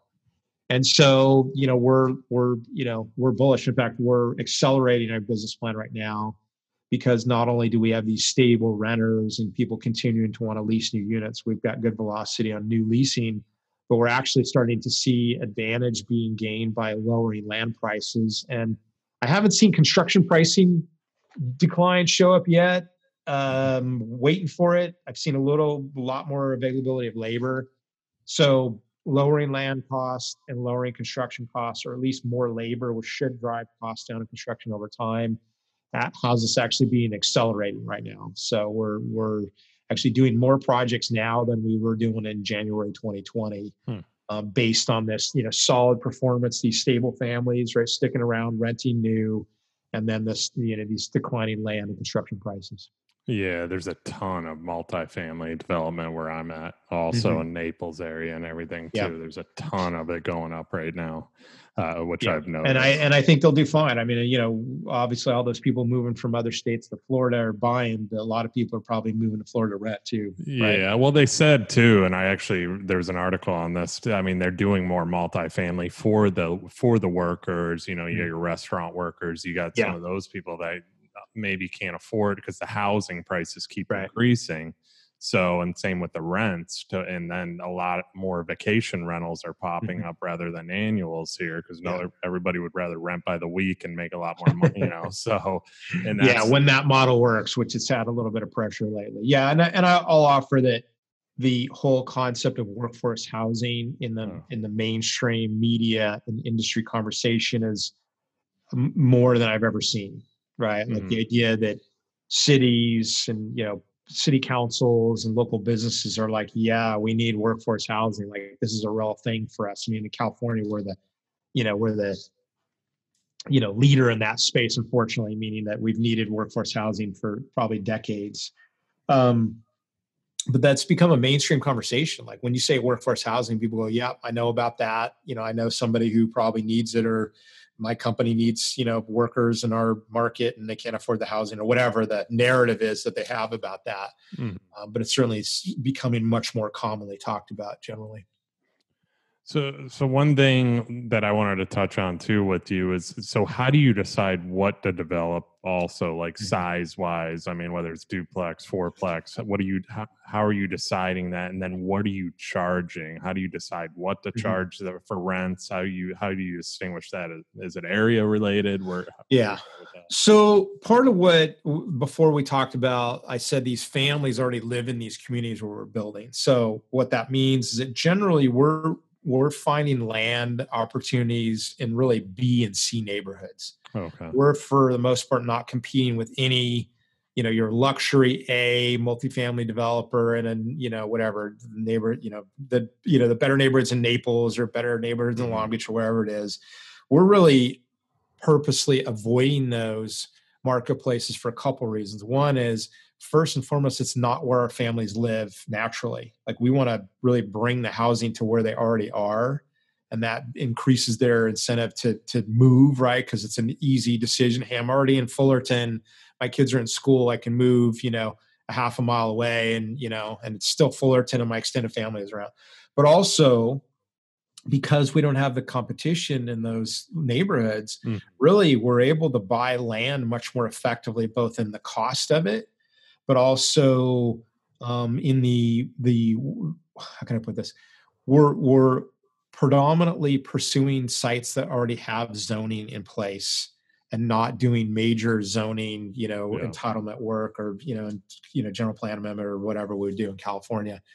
And what we're finding in a lot of those neighborhoods, is that's already where a lot of the zoning for high density already is. Meaning, it's not the upper end suburban R1 single family neighborhood we're in the older apartment neighborhood with some older houses maybe a mix of commercial on the main street right sort of a you know your rundown you know hasn't been really built since the 1950s and 60s neighborhood right older mm-hmm. houses mm-hmm. older apartments and that becomes the you know for better or worse a place where families who can can't afford the higher end they default to these neighborhoods or they're already there classically right this is sort of affordable housing by default and so what we're doing is we're coming in these neighborhoods and we're finding, you know, already by right sites. We're able to buy land effectively because we basically have almost no competition or very little.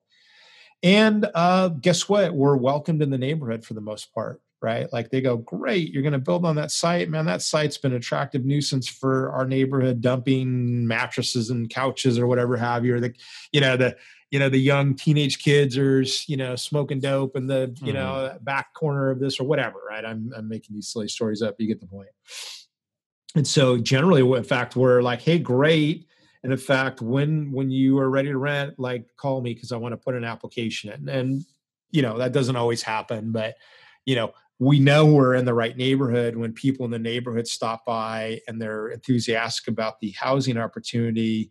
Plus, we're probably the newest project in the neighborhood since the 60s. Like in our neighborhood of Fullerton, I don't think there's any new housing since at least the early 70s. Mm-hmm. Right, which is you know 40, 50 years, right? Um, and you know for various reasons, you know zoning or whatever have you, it's California.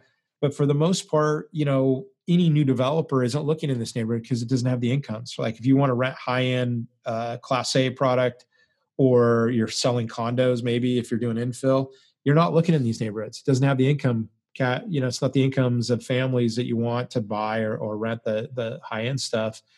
And so it's just a good fit in in several areas. So that's what has us where we pick.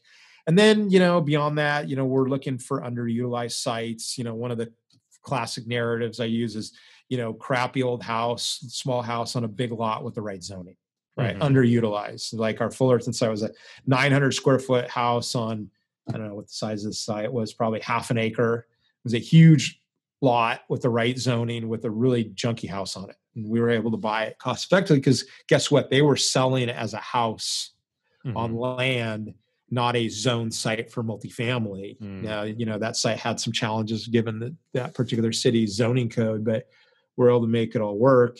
Um, or vacant sites, but you know that these are always infill sites, right? We're in infill existing neighborhoods. We're probably two or three, you know, sort of concentric rings away from the central business district of a city, be it the downtown or the center, you know, core. Um, I wouldn't call these suburban neighborhoods um, because they're not classically suburban where you got the community pool and all the you know pink houses in a row with the red tile roofs. It's not that, but it is a bedroom community for working families that happen to work in the industry that's in the city center or in the industrial area close by. So these are like urbanized bedroom communities with some commercial mixed in, generally older, right? B and c neighborhoods. So that that really is sort of the criteria of, of what we need to find. And then remind me on the other question. Uh, how, what, how do you determine what to charge oh rents. rent? yeah. So uh, you know like most people we just survey the comparables in the marketplace. Now you have to ask the question how many five bedroom four bath townhouse rental comps are there? There's like almost none yeah. And so we'll usually back into it through a couple ways. One is we do look for, let's say somebody bought a brand new condo townhouse and then mm-hmm. they rented it, but usually it's like, you know, 50 units and there's like three or four units for rent. But those, when they're available, are good comps. But more often than not, we're defaulting to the single family house rental that's in the neighborhood around our project, right?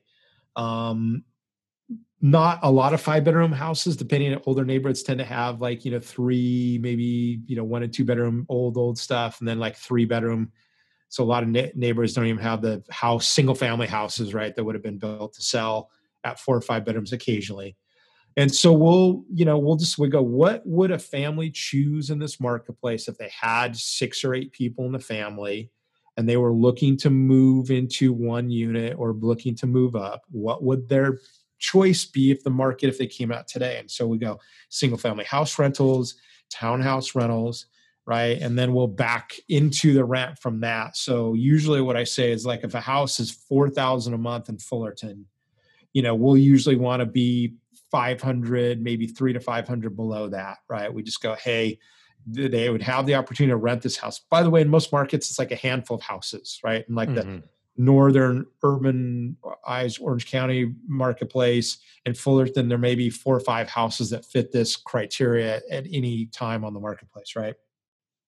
And then we'll come in below that. So we're a newer product right? We've got air conditioning we've got four bathrooms right? Usually will be superior to that older house that maybe doesn't have air conditioning or is beat up or has not enough bathrooms.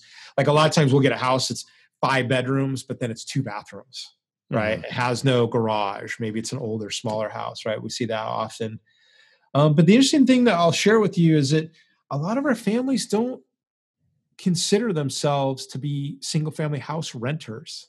like I always when we first started the program, I go, oh, our main comp, our main competition is single family rental house. Like a family would always choose to rent a house if they could afford it, all things being equal, right? They get the house, they get the yard, they get the white picket fence. Um, but uh, the more we rent to families, that we're seeing them like like mentally, they see themselves as apartment renters. Mm-hmm. And what happens is they'll show up, they go, you know what? Uh, I was looking for a new apartment because we needed this. You know, grandma's moving in with this. What we need to upsize and we came across yours and we've never seen a five bedroom unit before mm-hmm. this is like nothing we've ever seen and then we go okay that's great. And with this you know of course we get into the sales conversation you know is this a fit? You know is this affordable? All those kind of things. And then a lot of times i'll have our leasing teams that go you know what else did you look at? Like what other opportunities you're seeing in the marketplace? Are you looking at single family houses? And i would say probably 80 to 90 percent of the people go no i wasn't looking at houses.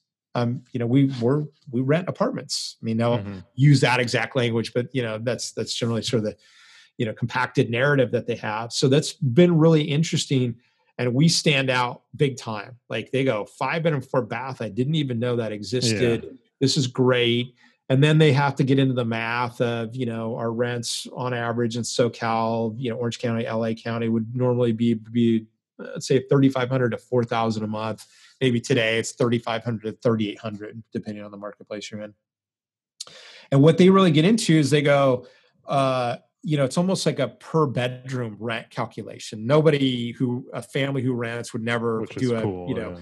per square foot right like we do in the yeah. industry like oh i'm you know a thousand divided you know that kind of thing um, but what they do, we can see them. They even talk amongst themselves. Oh, well, if you, you know, if, if grandma's in this unit and we're we're in the master, and we got, you know, Johnny, who's the oldest kid, you know, they go, oh, it's you know, it's seven hundred bucks a piece per bedroom. Like that's the mm-hmm. math that they do. Again, this economic sharing mm-hmm. model of sharing the cost of the housing and utilities and everything across the family group, or they'll divide it by earner, right? You know, if they have four earners in the household, then that starts to become the math.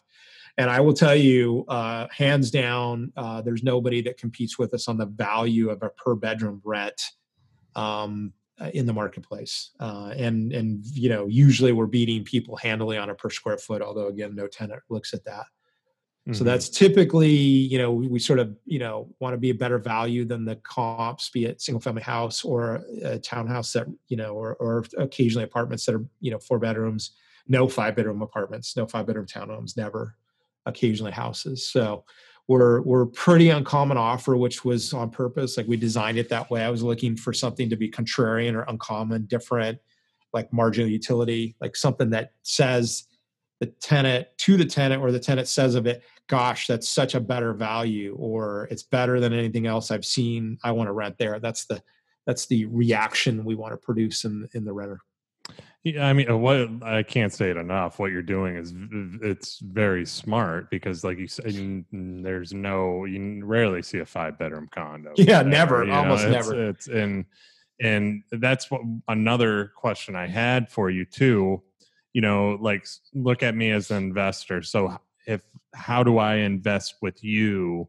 uh, into this and then mm-hmm. also what is the process and what would my return be on that investment yeah. too and I actually I want to talk to you. I'll talk to you probably more about. Okay. Yeah, I, I, need to I need to come here and start doing that too. yeah, you know, because right, exactly. it's such a great idea because yeah. there there is those middle middle income families that mm-hmm. you know there we do have a lot of Hispanic where I'm at too, and other families that, like you said, that like to live together. I preferably wouldn't want to live with my mm-hmm. parents, mm-hmm. but yeah, you know, but uh, think I'd get annoyed after a week. But you know, it's just it, the, there are. There, well, yeah. there are a lot of people out there that do, and they're yeah, okay with it too. And and uh, there's just not a lot of options out there without cramming. Well, they they all I'll just take it further. They can't imagine living any other way. Yeah, like you know, culturally, you know, a lot of you know families that have been in the United States for you know multiple generations. You know, the nuclear family, and gosh, I couldn't mm-hmm. imagine with my parents. I'm the same, right? Couldn't wait to move out, man. 18, I'm like, on. but I think you know, uh, one, we have more people that are of cultures that live multi generationally naturally. So of course they go, of course, this is how we would always like. Okay, yeah. Didn't even think to live otherwise. but also there's the story about flat incomes and rising housing prices you know that mm-hmm. that gap between those two produces an economic sharing narrative for families like maybe i don't want to live with my parents but if i live with my parents i can save money i can you know i can save for a house i can live a better life that's why i offer that statistic where families that live multi-generationally have much lower rates of poverty mm-hmm. right? And that's a function of that. That that allows them to share the income and expenses, which means that any one individual or is not overburdened, where all of a sudden they fall off the map and they become homeless or they fall into poverty, right? And so the economic forces of where we are in the United States of, of flat incomes and rising housing costs are producing a narrative for people that you know maybe before they go i would never consider living at home with my parents but he becomes like this is better if i do right mm-hmm. it makes sense if i do economically in fact you know i'm at home i have a I have three kids oldest is in in in college. And you know like we're like parents like we want to launch our kids successfully into the world. But we're and my wife and i are in story go you know does it make sense to at least ha- offer the kids like hey look if you need to come back do it. Mm-hmm. like because you know whatever uh, life is harsh and incomes aren't what they are. And you know we're working yeah. to have them being you know pick careers that you know produce good incomes um, but the, i think the ongoing reality of this economic differential particularly in california of course because of supply constraint this is a decades long problem to be resolved and maybe we'll get there maybe we won't and so the choice is either for kids is you you move away right? You know, people move to Texas, people move to Arizona, Nevada because this is where a place they can live a sustainable lifestyle, or they live the economic sharing lifestyle and can stay where they might want to in California. So that what the, the, the end result is we had the lowest level of multi-generational living in the mid 70s. I can't remember, it was like 28%. I can't remember the stats exactly. Pew Research did this. As of 2016, which is the latest data I have it, six that's 28 million households as of 2016 64 million households live multi-generationally it was going up on the graph like this mm-hmm. right and i expect the trend to only go further um, that you know the economics of where we are today and the incomes that are produced and the housing costs and just you know general rising costs of, of living generally are going to have more people choose this multi-generational economic sharing lifestyle and so I think you know the the long run you know sort of viability of this I think is is beneficial. So um, to answer your question, um, for investors, um, we work uh, with investors I think in in similar way, market standard as most developers. Um, we do welcome individual investors, family, high net worth, family offices that will come into our individual projects um, invest us with directly. Uh, we, we've done this over now several UTH projects. And in fact, UTH, because of the model, sort of has this, you know, travel in a different set of in, investor communities, right? More high net worth, ultra high net worth, small family offices that make these individual investments versus institutional capital. Mm-hmm. I don't know if we talked about that before, but big institutions aren't like necessarily understanding this product and plus the investment amounts they need to make are very very large and we are doing larger projects and this will answer your other question so uh, you know if anybody wants to invest um, they can go to our website which is www.urbanpacific.com and go to our contact page and all of our team members email addresses are on there including mine um, reach out via email or uh, my cell phone numbers on there you can text me um, but we uh, would uh, encourage people to go to our investor education section. There's a whole bunch of stuff that you can just learn, right? You don't even have yeah. to necessarily engage with us to just, you know, get a ton of learning. Um, and then, uh, you know, generally the return characteristics. So because we swap to this, you know, merchant build, short term, build it, rent it, sell it, to the long term, that changed the, the dynamic of the returns that we're producing. But I will be quite honest with you, Bill. We're regularly producing, you know, at least projections of long-term hold on a 10-year basis, IRRs between, you know, 18 and probably 18 and 21 percent right now, which, you know, at least in my, you know, conversations with investors on a long-term hold, that appears to be competitive in the marketplace. I mean, that's our standard. Is like, you know, how do we compete effectively in the marketplace given all the other investment choices that people have, right? Mm-hmm. And that's everything: stocks, bonds. Yeah Bitcoin, other real estate, other types of multifamily investments. You know, value adds a, a big space for people that are investing in multifamily. But you get to invest in a model that's highly differentiated, right? Like it's not your value add one and two bedroom product in Nashville that's next to another big project that's one and two bedroom and you know they're all half empty or whatever it might have you in a distressed asset or value add environment. Um, you know, we're very specific about where we choose to go in the marketplaces. You know, we make sure we have the demand. And this is the advantage we have as a developer, by the way. We don't have to buy the asset that's available, distressed, or for sale value add in a particular neighborhood in Nashville. We pick the neighborhoods that we want to go to that we think that this category of product fits well. And then we produce land opportunities within that neighborhood. Mm-hmm. So we have not full choice, but we get to design the product that we want, right? Very specifically, these five and four bath, and we get to go into neighborhoods that we want. Where in value add, I would just make the argument that you you basically buy what's available in the marketplace, right? Mm-hmm. You, you can't. I mean, maybe you do off market deals. There's that story, um, but distressed assets will be, you know, that they're distressed. They the bank or whoever the brokers will sell them on the marketplace, and that's what you have available. It's not like you go, oh, well, that asset is in that neighborhood in Nashville I really like this other neighborhood three miles away. Oh, but there's no distressed assets in that mm-hmm. neighborhood. So, you know, buy this deal or don't. right. Yeah, Maybe yeah. you wait and it comes up later, but you know, you're a little more um, beholden to the marketplace, what it produces in the value add space. Where us, you know, we have the capability to produce projects like one of the expansion areas for us um, is in the opportunity zone capital domain.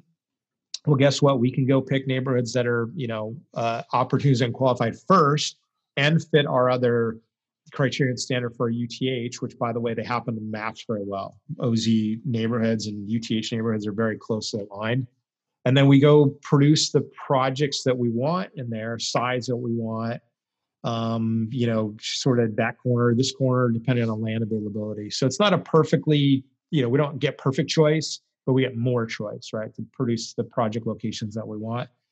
Um, is that did I answer the question? Make sure. I'm, yeah, no, that's Gary? yeah, really good, really good. Okay. No, it, in like I said, what you're doing is very it's it's very interesting. Um, because there's just in thinking about like my general area too with like i told you there's multifamily popping up everywhere but it's not going to be sufficient enough to fit you know a larger family where they can mm-hmm. all contribute all at once and that's why what you're doing uh, that model of what you're doing is so smart because i think and definitely in the future too as property values continue to rise home home values continue to rise they're not slow you know it's just especially with more and more people buying them interest rates being where they're at it's it's it's a smart smart move so i, I give you a lot that. of credit on that i give you a lot of credit thank you um, I know we're with time and everything too. I, I want to. I always jump in a, a personal question too because mm-hmm. this one's this mm-hmm. one's a little deeper. You know, got to get got to get into you personally. But yeah, what lessons have you learned throughout your journey that you know we should all apply to our own businesses that eh, or lives that will help us grow? Deep question, I, yeah. and I get a lot of different answers on this mm-hmm. one. I love this question.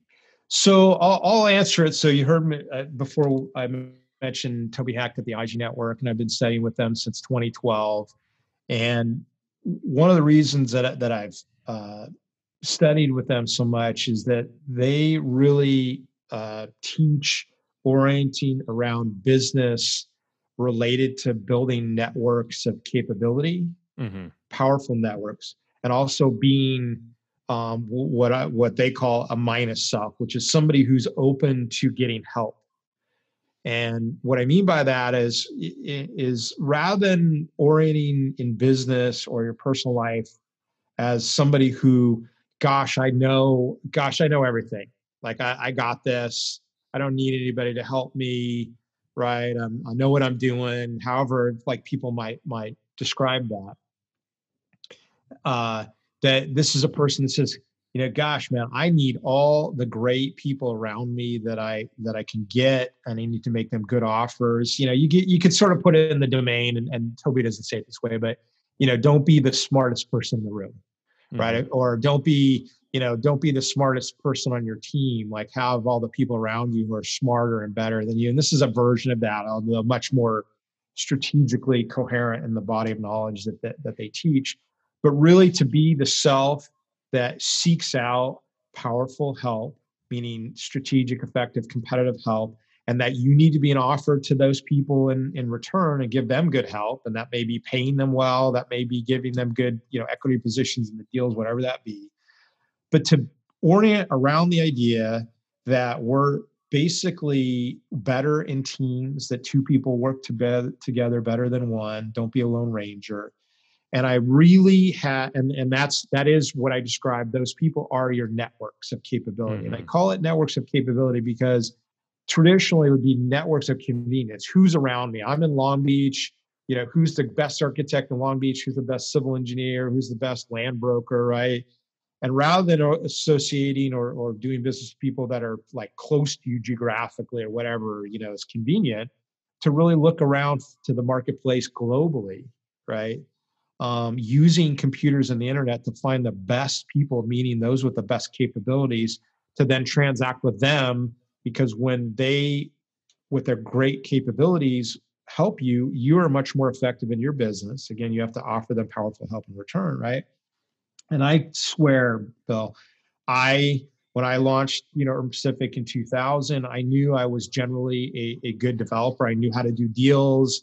I was completely had capability independent to, you know, to find land, to design it, to build the building, to rent them, to do everything that a developer did.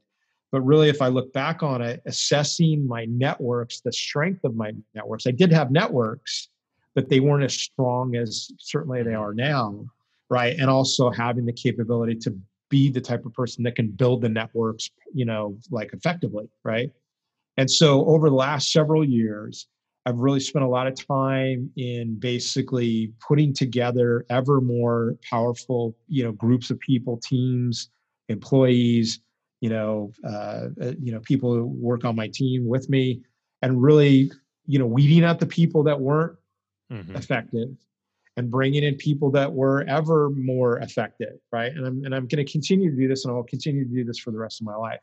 And that alone, if you just did that, if you oriented this way around health, and you and you built powerful networks, um, it will serve you for the rest of your career. And, and in fact, I will spend the rest of my career continue to do this. Hopefully, I can pass this on as a legacy to to my kids, both the knowledge of doing that, but also the networks. And, you know. Mm-hmm and that includes you know every type of network you know people that we learn with people that we transact with. The most important one to me right now that i'm building is networks of investors who understand our product and believe in the you know the uth model and you know believe in us and the story and trust us and, and what we can deliver over time right? We're building that. That's one of the primary areas that we're building networks. But just to be oriented around the fact that you're not sufficient by yourself that lone ranger is a weak model mm-hmm. um, that working in teams with powerful, knowledgeable people is going to be the best thing you can ever do in your life. And frankly, the the earlier you do it, the better. And in fact, that's the lessons I'm passing on to my kids is like, hey, um, all these lessons I'm teaching you, a lot of them that they you know fight me on sometimes. This guy go, look, I'm doing it because I didn't have this early enough in my life. I want to deliver this knowledge to you so you can learn this when you're 20 and not learn it when you're 40 mm-hmm. right? Because you just are limited in time, right? The ability to produce from these networks and produce powerful transactions and networks is limited when you're 40 or 50 versus if you're 20 you have your entire life to be able to do that and you know I, I, even tell the kids i go look if you do it right and if you do what these things that i've learned from others and taught me and you can take those on yourself you know you you can you will be you know you will have enough money by the time you're late 30s and early 40s. And by the way, I tell them I'd much rather have made my enough money, right? By the time I was 45. In fact, statistically, they say if when people are asked if they could choose when they could retire and have enough money, it's the average age they choose is 45 years old. Mm-hmm. And statistically, in the United States, you know, less than 1% of people ever reach that. Yeah. And in yeah. fact, most 99% will retire without enough money. And, mm-hmm. and, you know, that's a sad testament to our education system and our knowledge. But, you know, these are the kind of things that I'm learning. So, you know, share them with, you know, folks like yourself and your audience, but, you know, everybody around me, frankly. Um, and that's you know part of my offer to build these powerful networks of capabilities to help them learn that kind of stuff fast, faster, more quickly with more velocity than than I did. You know, I can help amplify what their natural talents are by, you know, you know, passing on this knowledge that that people have passed on to me. Yeah, eh, I mean the answer. I love that answer, by the way, and and there's no power, more powerful thing than having a powerful network and mm. the way to get out there most people don't network they don't go out and meet new people and try to expand and grow you know they're kind of they get comfortable. Yeah. you know it goes back to the stems back to the comfort thing too. When i figured out okay i need to network more surround myself with people that are like minded as well too that was a huge thing for me to be like, okay, I got to step it up. These, this yeah. guy's doing, you know, and you see it, you know, and, it, yeah. and you and can really, never do enough of that, right? Like, in mm-hmm. fact, Toby has this great example. Toby is the head of Aji Network. He used to, he worked at GE for a period of time. He goes, you know, everybody remembers Jack Welch. He goes, well, Jack Welch had 300,000 people, you know, the employees of GE as his network of help. Mm-hmm. Think about how powerful that could be. Yeah. Now, that's obviously a very extreme example, but you know, my argument is you can never do enough of that. Uh, one other thing I'll, I'll, I'll sort of like finish this with Grant Cardone. If anybody follows him, he had this great saying. He goes, "Strangers have everything that you want and need. People you don't know have capital, they have business opportunities, they have knowledge." and like you what you talked about of going out to, to you know meet people and i'm not saying necessarily networking like i think in the common term of you know going to a conference and passing yeah, out yeah. cards. I'm talking about finding and making valuable offers to people in transaction of money, knowledge, whatever deals, whatever you have that is of great value to them in return for great value back to you that mm-hmm. amplifies what you're doing, right? Like I have, you know, people that make what I do so much better. In fact, if I didn't have them in my networks, I would be less capable of being mm-hmm. able to deliver what I'm doing, which allows me to, you know, serve investors well, right? So, you know, my networks help, you know, investors, you know, make money, right? In fact, Toby had a great saying. He says, you know, people pay you for your networks. Mm-hmm. You know, they don't necessarily pay you for your knowledge; they pay you for true value right? Like real yeah. money like money that we take seriously like it's enough and it's and it's real and it's you know you know yeah. larger amounts of money. It's not for your knowledge directly. It's for the people that you know that can be of help to you so you can be of help to them or you know more directly. So i was you know the grant cardone thing was great and you know what toby says about you know that those networks is you know similarly it's powerful. huge. it's huge. Very powerful right there too um, I know with time and everything too. I want last question: what the show's all about? To what exactly do people need to look for when investing in multifamily real mm-hmm. estate, and why should they invest with Scott Choppin and Urban Pacific? Yeah, so I, I, think it goes back similar, you know, so, you know, uh, it's our networks of capability, like our teams of people that help us um, produce projects efficiently, effectively, strategically, uh, it's our offer, right? Like we want to be a differentiated offer. We want to produce a housing product or a, an offer in the marketplace that's got what I call margin utility. In other words, it's got something better about it than our competitors, be it we deliver into undersupplied markets, we deliver housing to multi-owner households which are stable. Um, you know, we're delivering into you know recession resilient, you know, product categories right? So that's networks of capability. It's offer, like we have a unique, uncommon offer with margin utility. And then I would just add that it's like like it's like who we are as people, right? Like like uh, how we be, right? Mm-hmm. Um, we're people that are open to learning. That I don't sit here and say I got it all and I know it all. In fact, I say no, I don't. I need to be learning constantly. I need to have the best people around me that are better at all these things than me. I'm insufficient by myself.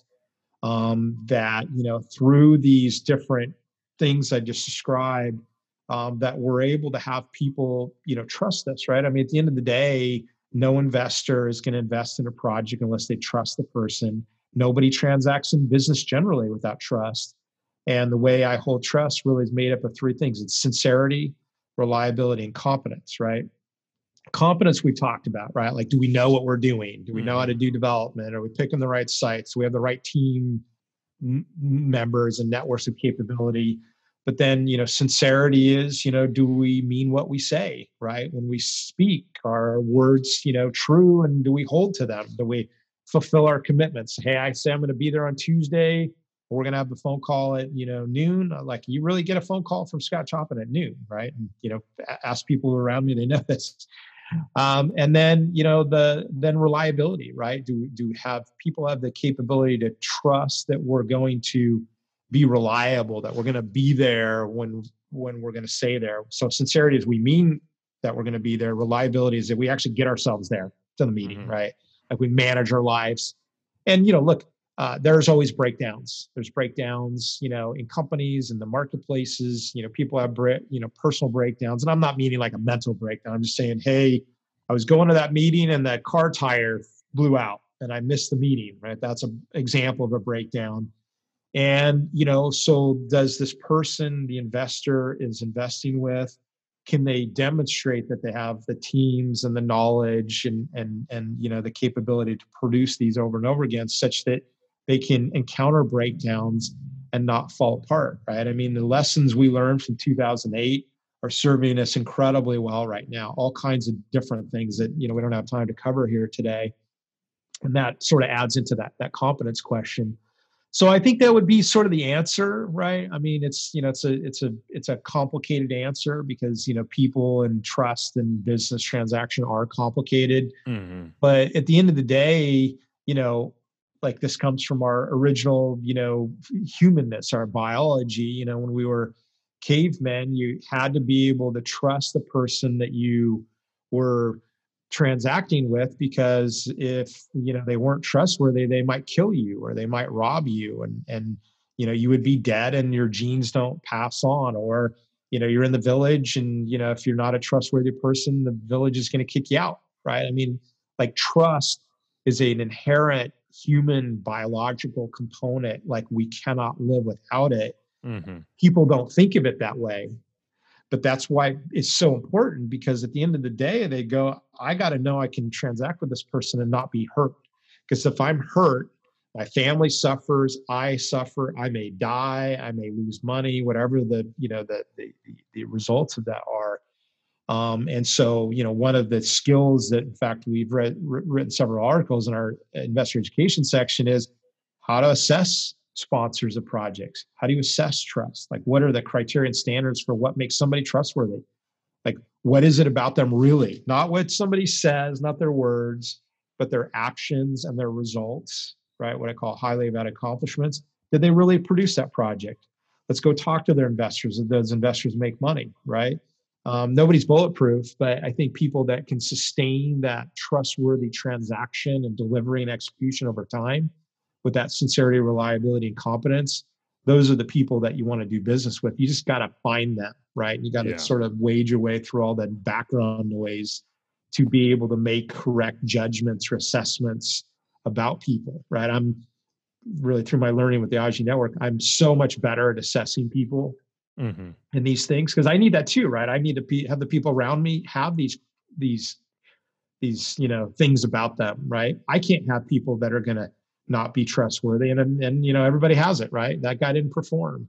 You know that surveyor was slow and and you know couldn't deliver and you know yeah. made my project late and you know made that investor not so happy right so we got to work to have those people around us be able to perform at those high levels so that we can in turn then perform for the investor right? That's really the heart of it is all that the action and yeah. capability to you know deliver you know not what we say in words but what we you know do in action right? Which is which is an old way of thinking about it but you know it's very fundamental to how human beings transact in business and that will never change yeah, it's like you said it right at the beginning of the show. I mean, you're the conductor. You have to put those people within that orchestra around you that are going to perform, overperform, right. and you're going to trust them along the way.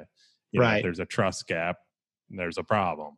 Yeah. And that's an ending. well, and the result in this case is did the did the you know symphony you know performance go well? Was it a beautifully performed piece of music? If you show up and it wasn't, then Yeah. you have then the person you look to to see why it didn't happen is the conductor, right? And vice Yeah. versa. Yeah. You know, I mean, sometimes conductors will be all like it's all about me. The good conductors will go, "Hey, it was me plus all these other great people, right? In this Mhm. orchestra, we all kicked ass together, and it was a you know whatever a team effort." I don't think conductors would say that necessarily, but you know that's the reality of it. You know, nobody's sufficient on their own. Yeah, no, I love it. I love it, Scott. This has been awesome, man. It's uh, everything. There's a ton of great info too. A ton of great conversation too. Um, Well, appreciate you know being on. yeah, no, I appreciate you taking your time. Last thing, real quick, where can people find and connect with you? I would encourage people to go to our website, which is www.urbanpacific.com. Uh, we have a contact page. Everybody's email address is there. Email is the best way to get a hold of us. Um, I would encourage people while they're there, do two things. Go to our investor education section, like boatloads of, you know, you know, educational materials, you know, sort of along the lines of what we talked about today, you know, how to underwrite deals, how to assess sponsors, information about the market cycles, you know, and our sort of read of the market trends and multifamily and the economy generally. Um, and then uh, on every page, there's a red sign up button. Um, hit that button and sign up for our Saturday e blast. And we're basically putting out every Saturday, you know, all that same sort of information, educational, you know, market updates, economic cycle, you know, analysis and, you know, uh, interpretations, you know, obviously every once in a while we'll throw stuff in there about what we're doing. Uh, but it's you know the main purpose of that Saturday e-blast is to is to you know produce you know value and knowledge out in the marketplace for people that are on that list. Awesome. Awesome. Scott, once again, I really appreciate your time on this. I know you're a busy guy too. So no, Thanks, I, Bill. yeah, it was great to connect with you too. I'm sure we will be talking in the future because I love what I'm yeah. So. I, hey, listen, I'm an offer of help, uh, and I really mean that. You know, for anything, you know, you know how to get a hold of me, but. uh you know, I really orient to, you know, to be an offer of help and, you know, what, whatever way can be helpful to you and, you know, frankly, any, any of your listeners. Yeah, love it, love it. Hopefully, I can get you here in Naples. We can do some investments. Yeah, there you go. Yeah. but All right, no, good. Yeah, I appreciate it, and thank you all for listening. And I will see you guys on the next episode. Thank you so much for listening to this episode of The Real Build. And guys, if you would just take a little bit of your time to write a review below, I'd really appreciate it. It doesn't take long. Obviously, reviews are going to make this show be heard by more people. And that's what we need. We need to get this out there. So please write a review, share it with your friends and family. And thank you so much for everybody that's listening. And I'll see you guys on the next episode.